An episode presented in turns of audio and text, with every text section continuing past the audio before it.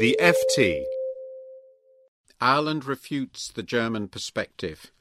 November the 23rd, 2010.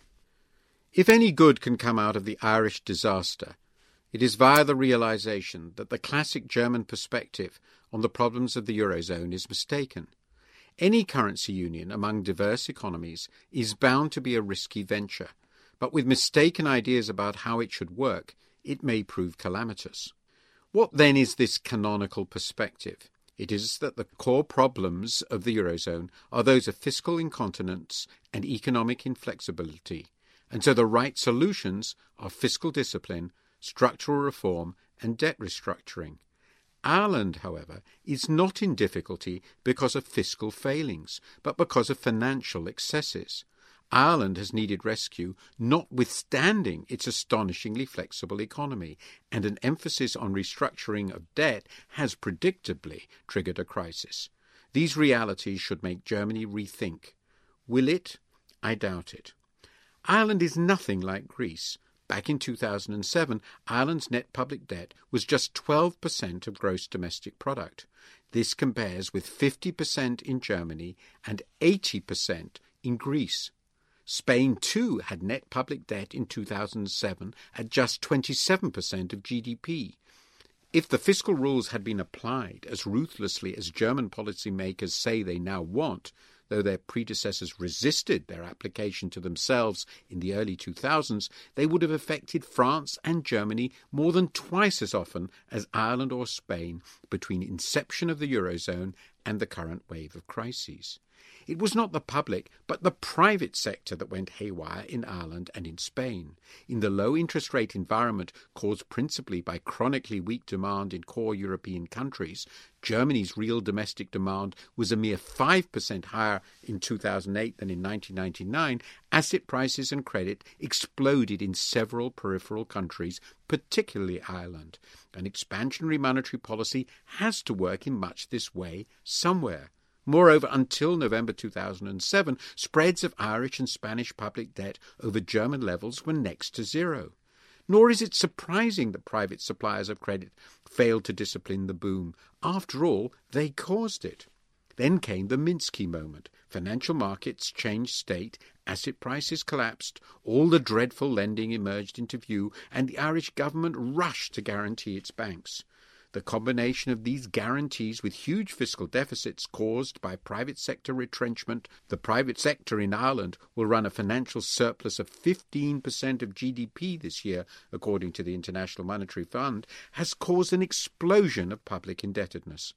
But this calamity is the consequence of the crisis, not its cause. Moreover, the notion that Ireland might have run a fiscal surplus big enough to offset the destabilizing impact of the private sector boom is ludicrous. This was also not required by the treaties, which take no account of private sector misbehaviour. So much for the causes, now consider the solutions. Ireland is certainly not lacking in flexibility.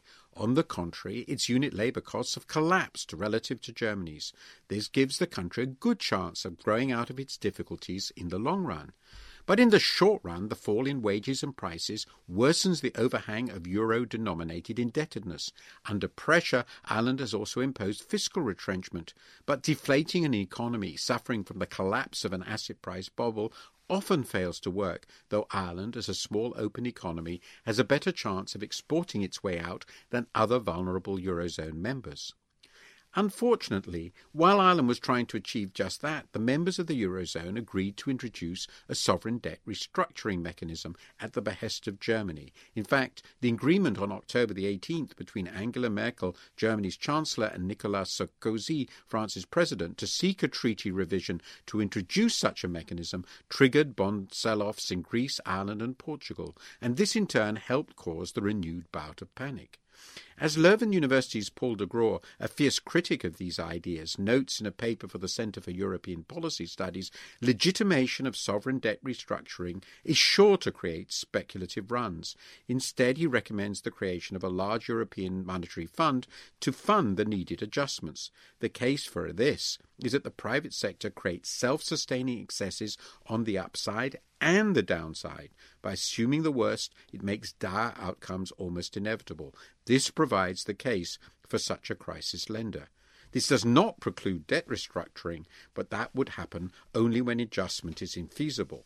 Without liquidity support, however, retrenchment alone will too often fail to turn adverse sentiment around because investors find the promise of ever harsher austerity simply unbelievable. Default may then be unavoidable, even if it would be unnecessary with less onerous terms on borrowing.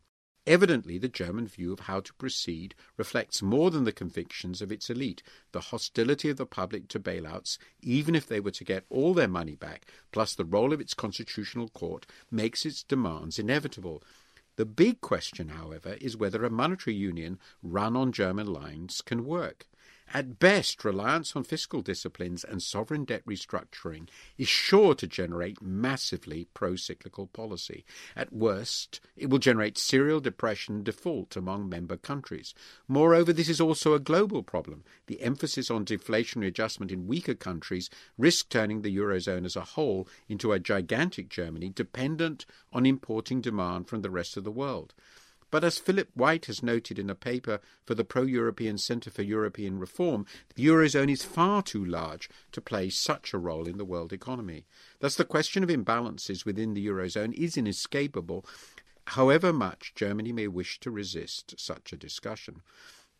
The crisis is a huge challenge for Ireland, which should surely convert unsecured bank debt into equity rather than force its citizens to bail out all the improvident lenders. But the Irish case also shows that the German view of how the Eurozone should work is mistaken. Fiscal sloppiness is not the main problem, and fiscal retrenchment and debt restructuring are not the sole solutions. One cannot learn from history if one does not understand it. For more downloads, go to ft.com forward slash podcasts.